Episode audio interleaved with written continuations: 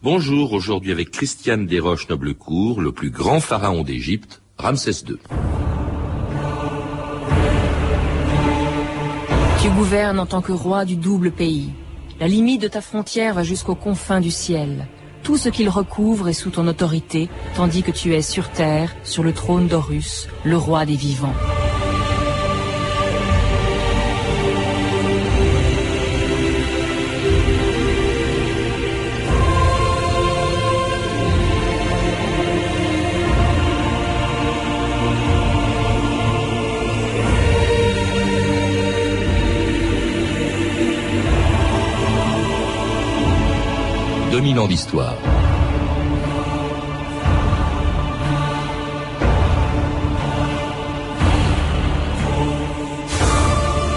Quand il est venu en France en 1976, il fut accueilli comme un chef d'État par un détachement de la garde républicaine.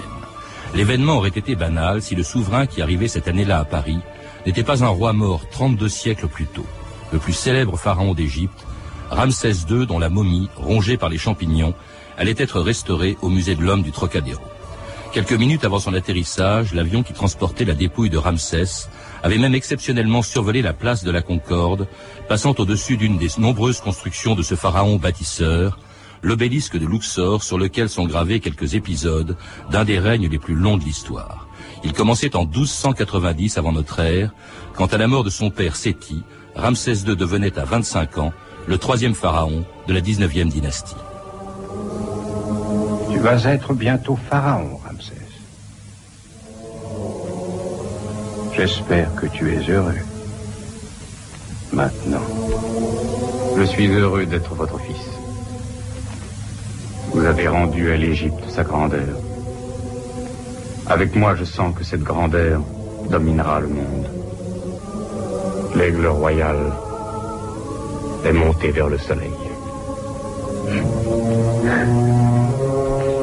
Christiane Desroches-Noblecourt, bonjour. Bonjour, monsieur. Alors, c'était la mort du pharaon Séti et l'avènement de son fils Ramsès II, que vous connaissez bien. C'est grâce à vous que plusieurs de ces temples ont été sauvés des eaux au moment de la construction du barrage d'Assouan. C'est à votre demande aussi que la momie de Ramsès a pu être conservée, restaurée. Et puis, on vous doit aussi une passionnante biographie de ce pharaon dont vous parlez comme si vous l'aviez connu alors qu'il vivait il y a plus de 3000 ans. Euh, c'est comment est-ce que vous faites? Mais d'abord, il a eu la bonne idée de laisser pas mal de textes et de représentations qui nous permettaient d'évoquer mhm. son existence. C'est beaucoup, cela. Mhm. Et puis, quand on essaye de comprendre, il faut se mettre dans la peau du personnage. Alors, justement, ce, personnage, on dit qu'il fut le plus grand pharaon d'Égypte. Qu'est-ce qui fait la grandeur du règne de Ramsès? Est-ce que c'est sa longueur? Il a régné pratiquement euh, presque aussi longtemps que, que Louis XIV et il a, il a vécu 92 ans, ce qui était exceptionnel à l'époque. Oui à peu près 92 ans, d'après l'étude que l'on peut faire de sa momie. Il a régné tout de même euh, pas mal d'années, 67, ans. C'est invraisemblable. Et puis, je crois que c'est un homme qui avait le sens de la publicité. Il savait parler de lui, et il savait mettre en relief tout ce qui lui arrivait, et toujours à son avantage. Mm. Euh, c'était un optimiste. Mm. C'était aussi un grand diplomate, je crois. Et puis son règne correspond aussi, Christiane Desroches-Noblecourt, à l'apogée de la puissance égyptienne. Il faut peut-être rappeler le contexte pour ceux qui, qui ne connaissent pas aussi bien que vous l'histoire de l'Égypte. Nous sommes à l'époque du Nouvel Empire, c'est-à-dire euh, un, un, empire qui a duré euh, cinq siècles, mais c'était déjà 1500 ans après les pyramides, hein, mais euh, très longtemps aussi avant, avant notre ère. Le Nouvel Empire qui avait été édifié par ses prédécesseurs. Et là, il y avait aussi de grands pharaons. avait longtemps vécu en vase clos et avec sa propre grandeur. Et quand elle s'est ouverte au aux étrangers, c'est-à-dire à ceux qui sont venus les envahir. Ils ont pris conscience de leur force, de leur faiblesse aussi, et des possibilités que les pays voisins pouvaient leur apporter. C'est donc l'apogée, on peut le dire, vous venez de le prononcer, l'apogée probablement de l'histoire de l'Égypte, mmh. Et la fin de cette apogée. Et puis avec de grands pharaons ou pharaons. couronne le règne de Ramsès II. Il y a eu des grands pharaons avant. Avant, Hatshepsut, dont vous êtes venu ah nous ben, parler il pas encore pharaon, c'est que le nom pharaon apparaît sous le règne de Hatshepsut. Et si on veut bien se pencher sur cette euh, reine extraordinaire, elle a été aussi un, mm. un remarquable souverain. Mais Ramsès a vécu beaucoup plus longtemps. Il a eu des moyens d'expression beaucoup plus nombreux. Il nous a laissé des monuments encore plus importants bien que ceux de Hatshepsut, comme le Berel Bari, n'a pas été égalé. Et il a été associé très tôt, avant même d'être pharaon, au, gouvernement. Euh, ah, son père avait fait le co-régent, son père presque beaucoup de pharaons. Ils ont, je crois qu'ils ont voulu instruire, j'allais dire éduquer, instruire leurs successeurs. Ils ont souvent pris comme euh, comme corrigeant un, jeune prince dont ils ont fait un, grand souverain. En l'occurrence, donc, le fils de Séti, euh, euh, Ramsès. Ah oui, il a hein. été le fils aussi d'un très grand bonhomme. D'un très, grand bonhomme, Séti. Et c'est drôle, c'est toujours au début d'une nouvelle dynastie. Regardez, Hatshepsut sort après tout de même la création d'une nouvelle dynastie avec deux autres souverains qui n'étaient pas qui n'étaient pas d'origine royale. Eh bien, Ramsès c'est la même chose. Son grand-père Paramessou était vizir du dernier roi de la 18e dynastie, aurait même un militaire qui avait choisi son successeur, c'est-à-dire son vieux vizir, qui l'a mis sur le trône parce qu'il savait que le vieux vizir avait un fils très brillant, Séti qui est devenu Séti Ier. Alors le grand-père, euh, rappelons, le grand-père de Ramsès II, c'est Ramsès Ier, celui dont vous nous parlez. vizir. Son père, c'est Séti. Séti Ier, qui n'a pas régné longtemps, mais qui était un très grand bonhomme. Et Ramsès, lui, hérite de ses deux prédécesseurs. Et puis, il, a, il a en lui une valeur certaine. Alors, c'est une dynastie de, guerriers, vous le rappelez, Christian de Roche-Noblecourt, euh, car le, début du règne, dès le début du règne, eh bien, il se bat, euh, Ramsès II. il sent qu'il va y avoir il sait, il, avait ses renseignements, il avait des informateurs, il sent qu'il y a une coalition, mais c'est pas une petite coalition. Est-ce que vous réalisez, vous voyez la place de l'Égypte et du Delta? La, capitale des rois à ce moment-là était à l'est du Delta. Mais il faut monter jusqu'à la Turquie actuelle, l'ancienne Anatolie, pour savoir que les rois hittites, les premiers Indo-Européens qui se profilent dans le Proche-Orient, ont organisé une coalition avec toutes les petites les petits royaumes de tout ce Proche-Orient, et ça descend beaucoup plus, beaucoup plus bas que Beyrouth, mhm. pour s'opposer à la force égyptienne. Donc c'est effrayant. Il a une coalition épouvantable contre lui. Et donc il va mener une guerre défensive. En, en l'an 5, il est obligé d'aller et d'emmener toute son intendance à des centaines de kilomètres hors de l'Égypte. C'est tout de même un fait d'armes extraordinaire. À Kadesh, hein, pour être précis. Sur le rond, Sur le rond. Bah, écoutez, vous voyez euh, Kadesh est vous voyez oui, Beyrouth, oui. et vous voyez oui Alep. Eh bien, c'est entre Beyrouth et Alep, sur un fleuve qui s'appelle le Ronde. Hmm. Et c'est là donc que va se dérouler cette célèbre ah, euh, bataille. qui a été construite par les Égyptiens, mais prise par les Hittites, hein. et qu'il veut refaire sienne. Par le roi Mouatali, hein, le roi ah, euh, il y a eu une bataille, c'est un peu confus, mais ça a été présenté comme une victoire. Les deux, les deux peuples ont laissé des archives. Et c'était une, une période, vous me parliez de, de, de la, la, brillance du règne de Ramsès II, mais c'est parce que c'est une période où on parle beaucoup, on écrit beaucoup. Mmh. Aussi bien les Hittites que les Égyptiens ont laissé les archives des deux batailles. Ben justement, je vous propose d'écouter quelques, quelques extraits de, cette, de ces archives, euh, de cette bataille, une des plus grandes de l'Antiquité, c'est en 1280 donc la bataille de Kadesh, telle qu'elle a été décrite donc euh, sur presque tous les monuments d'Égypte, la revue de hiéroglyphes de l'époque déchiffrée par Stéphanie Duncan. Oui, la bataille de Kadesh est représentée sur les parois des plupart des grands temples d'Égypte, Abydos, Luxor, Karnak, Abu Simbel et le Ramesseum. En de cette bataille, on a aussi donc on a des magnifiques bas-reliefs, mais on a aussi des récits, notamment euh, le poème dit de Pentaour, du nom du scribe qu'il a rédigé, mais c'est Ramsès II lui-même qui parle et qui se présente. Ici, dit-il, commence la victoire du roi de Haute et Basse Égypte, le fils de Ré, Ramsès Mériamon. Sa majesté était un seigneur plein de jeunesse, ses membres puissants, son cœur vigoureux. Un million d'hommes sont incapables de rester debout devant lui. Il ignore la mort comme un lion sauvage dans la vallée des animaux du désert. C'est beau comme début. Ensuite, Ramsès raconte comment, dans cette bataille, il se retrouve tout seul, attaqué par toutes les troupes du roi hittite et de ses alliés. Sa Majesté se mit à regarder autour de lui et vit que 2500 chars l'entouraient, alors qu'il n'y avait aucun officier supérieur avec moi, pas de charriers, pas de soldats de l'armée, pas de porte-boucliers, pas un n'était resté pour les combattre. Quelle déroute Eh oui. À ce moment, Ramsès II, se croyant perdu, implore son Dieu, il n'y a, plus, a plus que ça à faire, son Dieu Amon. Ai-je fauté envers toi, lui dit-il Ne t'ai-je pas érigé de nombreux monuments et rempli ton temple de butin? J'ai sacrifié pour toi dix milliers de têtes de bétail et toutes sortes d'herbes à parfum. Fais le bien pour celui qui s'en remet à toi. Alors la réponse du Dieu ne se fait pas attendre, heureusement. Je suis avec toi, lui dit-il. Je suis ton Père, ma main est avec toi. Je suis plus utile que des centaines de milliers d'hommes. Je suis le Seigneur de la victoire. Un message divin qui redonne alors confiance et force au Pharaon. Je tirais sur ma droite et capturais sur ma gauche. Les 2500 chars s'écroulaient devant mon attelage. Les bras de mes ennemis ne pouvaient plus tenir leurs javelots. Je les fis plonger comme des crocodiles. Je semais la mort dans leur masse. Aucun ne pouvait se relever. Même les renforts ennemis qui arrivent en trombe ne peuvent venir à bout de Ramsès II. L'un d'eux disait, ce n'est pas un homme, c'est Baal en personne. Fuyons devant lui et sauvons notre vie. Là, le pharaon harangue ses soldats qui, eux, se sont enfuis. Comme vos cœurs sont lâches, dit-il, pas un d'entre vous n'est resté pour me tendre la main quand je combattais. Y en a-t-il un parmi vous pour qui je n'aurais pas fait une bonne action? N'avez-vous pas réalisé dans vos cœurs que je suis un mur de fer?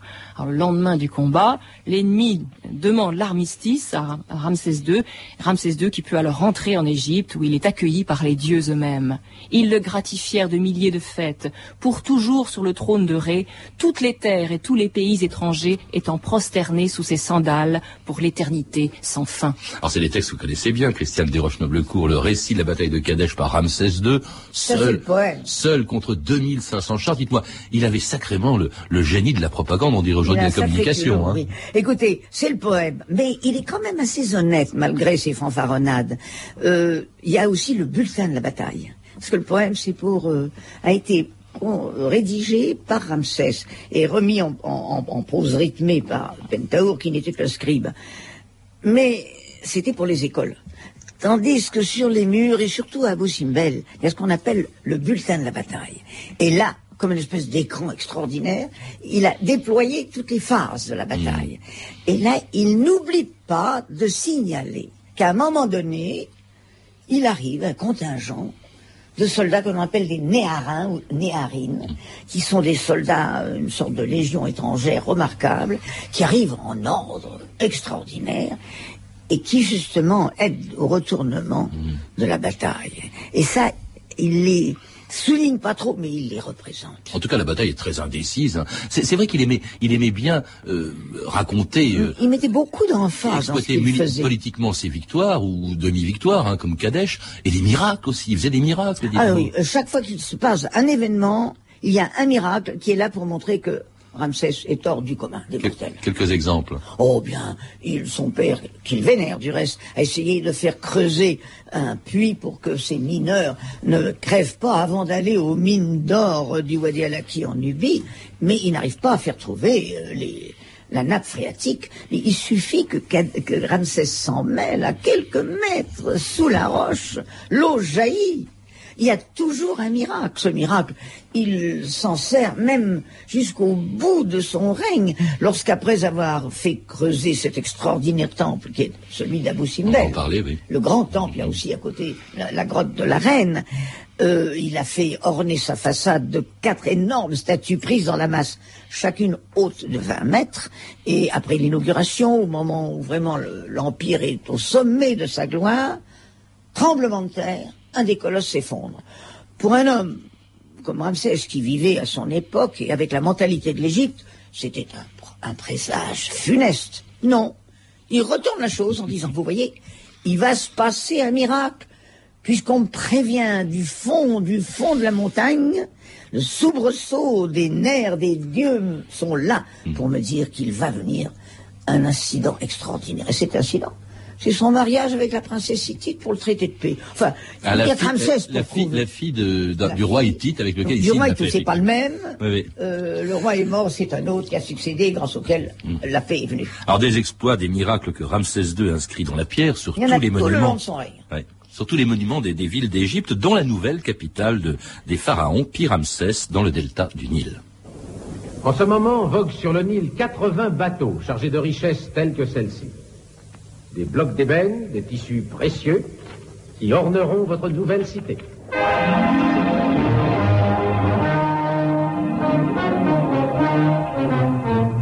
Ces pylônes commémorent votre victoire à Kadesh, où vous écrasâtes les Amorites. Y en a-t-il de plus haut en Égypte? Il n'y en a pas de plus haut au monde. Avec tant d'esclaves, tu pouvais lever une armée Mais j'ai élevé une cité. Seize lions semblables à ceux-ci en garderont les portes. Et elle perpétuera la gloire de Séti. Alors c'était la construction de Pi-Ramsès, la capitale de la 19e dynastie, hein, après Memphis, après Thèbes. Ça sera la capitale donc de, de, de Ramsès II, une ville qui a totalement disparu, je crois, Christiane ouais, Parce qu'elle est dans les cultures. Alors vous savez, le delta est un endroit où on peut fouiller avec énormément de difficultés, et c'est tout. Alors évidemment, on y fouille maintenant. Euh, nous avons des collègues euh, autrichiens, un certain monsieur Manfred Bitak, qui fait des merveilles sur cet emplacement où les Ixos, les envahisseurs de l'Égypte, avaient établi aussi leur capitale sur des vestiges d'une vieille, d'une vieille ville égyptienne, j'en suis sûr.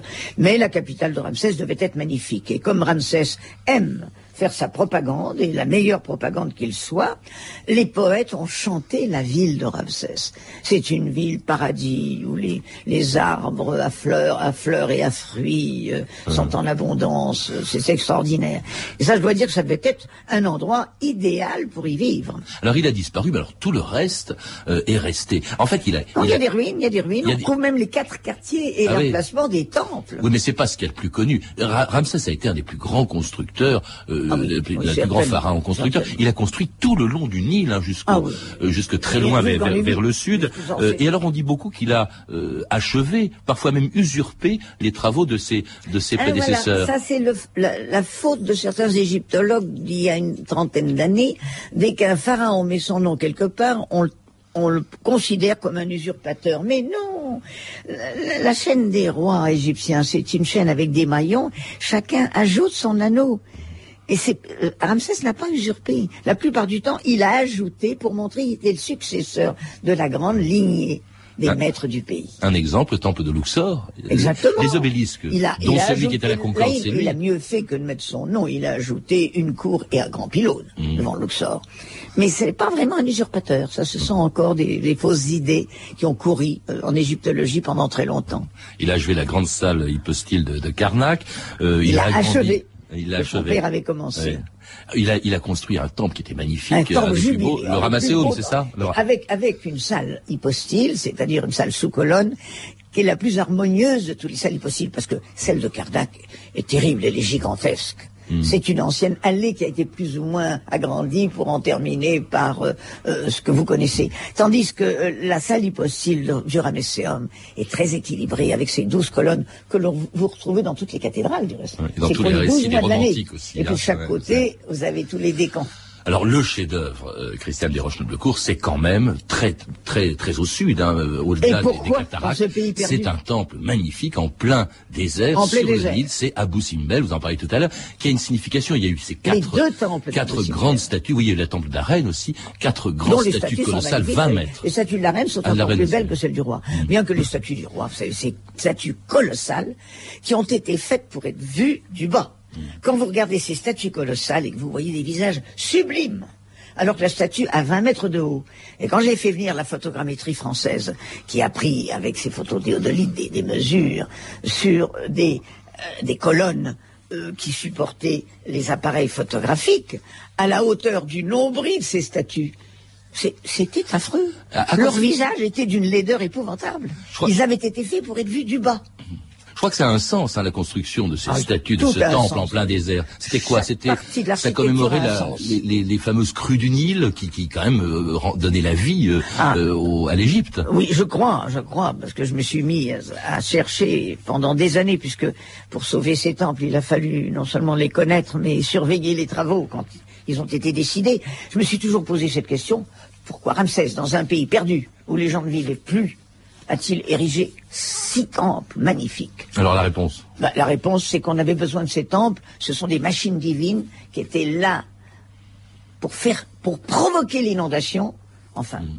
il croyait pouvoir provoquer l'inondation et la faire venir enrichir l'Égypte. Et au fond du temple, hein, il y avait la statue de Ramsès qui était oh. éclairée deux fois par an à côté par le de trois autres statues divines. Il n'était pas seul. Il était avec ses frères, les dieux, c'est beaucoup mieux. Deux fois par an, oui, le soleil venait revivifier ses statues pour redonner force à Pharaon. Alors on trouve aussi euh, à côté, au pied de ces statues colossales qui sont à l'entrée du temple et dont nous parlions un instant, on trouvait alors toute la famille de toute la famille. de Ramsès enfin, II. une partie de la famille. Il y avait, il y avait sa mère, il y avait euh, ses femmes, pas toutes. Hein. La, la préférée c'était Nofrétari, je crois, qui était grande épouse royale. Mais il a eu beaucoup de femmes, hein, comme les pharaons de l'époque. Il a eu euh, Isis Néfert aussi. Il a eu des grandes épouses royales. Des grandes épouses royales. Des épouses royales tout court. Des reines et ensuite des concubines. Mais d'abord, grande épouse royale, celles qui ont droit à donner la naissance au prince héritier. Et quatre de ses filles, il a épousé aussi. Ah oui, oui, oui. Ça se faisait en, Égypte. Elles étaient élevées au loin. Vous savez, je crois qu'il ne les connaissait pas. Il les retrouvait, il les découvrait quand elles pourquoi arrivaient. Pourquoi il les épousait alors? Pardon? Pourquoi est-ce qu'il les épousait Oh, mais ça c'est rituel, c'est toute une histoire. Il était le dieu Amon, euh, Atum lui-même, le créateur. Et la, la fille était celle qui illumine le Dieu à tout. Non, mais ça, alors il faut entrer dans la théologie égyptienne. Ça n'a rien à voir avec les passions humaines. Hum. Alors il a eu beaucoup de femmes, donc il a eu une centaine d'enfants, dites-vous. Quatre grandes épouses royales, mais je crois que la, la, la, la plus grande, c'est Nofrétari. Et alors une centaine d'enfants, dont la plupart d'ailleurs n'ont pas pu régner euh, ses descendants parce qu'ils sont, ils sont morts avant lui. Bah, c'est lui qui est mort très, qui est mort très tard. Il est mort à 92 ans. Hein, c'est son treizième fils, je crois, euh, Meremta, qui est devenu son successeur. Vous êtes très averti. Mais c'est parce que je vous ai lu, Christiane Desroches Noblecou, hein, et qui est devenu son, son successeur, donc Meremta. Et alors il n'y a pas euh, que euh, les monuments d'Égypte qui, qui parlent de Ramsès. Il y a aussi la Bible, euh, écrite beaucoup plus tard et qui place à l'époque de Ramsès II le départ des Hébreux après que Moïse ait infligé aux Égyptiens les sept plaies qui ont poussé Ramsès à libérer ses esclaves juifs. la légende. Eh ben on va voir. Laisse partir les Hébreux, grand prince, ou c'est la mort de l'Égypte? Du triomphe, Moïse. La loi d'un esclave s'impose à l'Égypte. Tu fus sauvé des eaux du Nil pour faire mon malheur. Ton ombre s'est dressée entre moi et mon père. Entre moi et ma renommée. Ton ombre apporte partout la mort avec elle. Sors du pays d'Égypte avec ton peuple.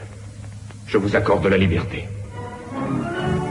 Et au pied des statues colossales de Ramsès, édifiées avec la sueur, avec le sang, avec la chair d'un peuple, déferlèrent les enfants d'Israël. Alors c'était un autre extrait des Dix Commandements de Cécile Bénmille, la libération par Ramsès des, des, Juifs à la demande de Moïse. Là, vous dites que c'est la légende Vous voyez, quand on n'est pas égyptologue, les bêtises qu'on peut raconter sur l'Égypte. C'est la Bible qui les oh, raconte. la Bible Mais la Bible, c'est un livre euh, très respectable, mais c'est un ramassis de légendes. Et quand a-t-elle été écrite, cette Bible Hmm. Vous croyez qu'elle a été écrite du temps de Ramsès II Bien après. Nous comptez le 7e ou le 6e siècle avant notre héros au maximum. Et là-dedans, dans cette Bible, il y a énormément d'histoires, d'événements qui se sont passés ou ne se sont pas passés, et qui sont racontés de père en fils Mm. pendant géné- des générations. Cela dit, c'est vrai qu'il y avait des esclaves juifs qui Non. ont travaillé sur les Non. C'est- Écoute, cette propagande m'insupporte. On en parle toujours, mais qu'est-ce que c'est que cette propagande politique? Oh, Il n'y a jamais eu d'esclaves en Égypte. Il y a eu des prisonniers de guerre. Les Égyptiens étaient les Ah. plus, les plus humains. C'est le premier humanisme au monde. Il y avait des domestiques, de famille, il y avait des prisonniers de guerre, mais il n'y a jamais eu d'esclaves comme Monsieur Cécile Bellomille s'est amusé à les raconter dans un film odieux, qui est un film de propagande. Les Égyptiens étaient très humains. Ils pouvaient avoir d'autres défauts, mais pas celui-là. Et Ramsès, parce qu'il n'a pas fait que, que de faire la guerre, il est de construire des temples. On dit aussi qu'il Ramsès s'est d'abord défendu. Je crois qu'il oui. n'a jamais attaqué, mais il était obligé de se défendre à, à tous les coins de sa frontière, surtout des frontières du, du- du nord-est. Alors évidemment, on a dit que c'était un grand guerrier, mais comment voulez-vous ne pas protéger son pays quand on a une coalition de tous les pays Mm. voisins pour venir dans le, pa- le paradis terrestre, car l'Égypte est un paradis terrestre. Imaginez ces gens qui sortent du désert et qui arrivent devant cette oasis qu'est l'Égypte. Mais tout le monde en voudrait. Mais justement, les, les... d'abord, il n'y avait pas d'Israélites ni d'Hébreux du temps de Ramsès. C'est encore une belle blague. Il y a peut-être eu qu'on appelait les Hapirous. Les Hapirous étaient les Sémites les plus civilisés voisins des Égyptiens. Ils venaient s'engager pour travailler dans les chantiers de construction de Ramsès avec contrat. On les payait, puis quand ils avaient fini leur travail, ils rentraient chez eux. Et ce n'étaient pas du tout des esclaves, au contraire.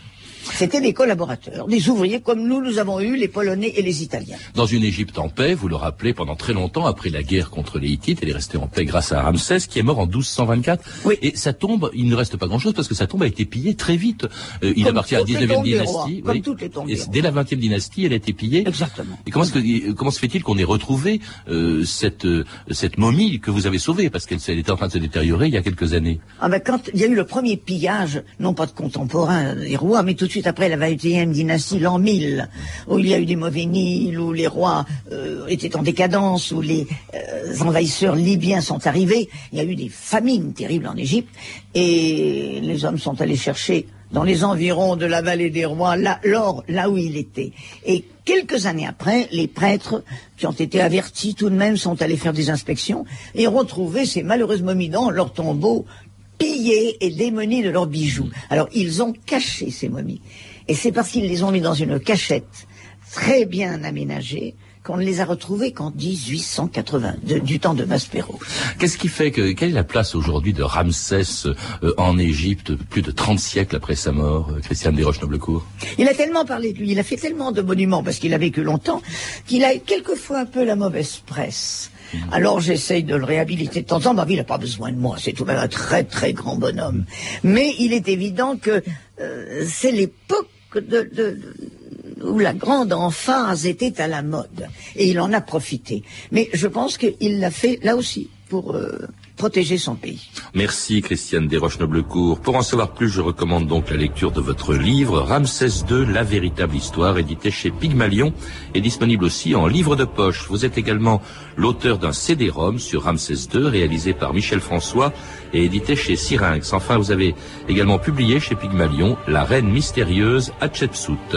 Vous avez pu entendre des extraits des Dix Commandements, un film de Cécile B. DeMille, avec Yul Brunner dans le rôle de Ramsès II, un film disponible en cassette vidéo. Vous pouvez retrouver tous ces renseignements en contactant le service des relations avec les auditeurs au 0892 68 10 33, 34 centimes d'euros la minute ou consulter le site de notre émission sur franceinter.com.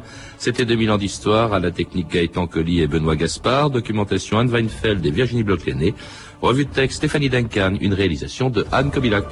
Une émission de Patrice Gélinet. Cette émission avait déjà été diffusée le 17 juin 2002. Demain, dans 2000 ans d'histoire, la naissance de l'Empire romain. Et puis juste après les infos, vous retrouvez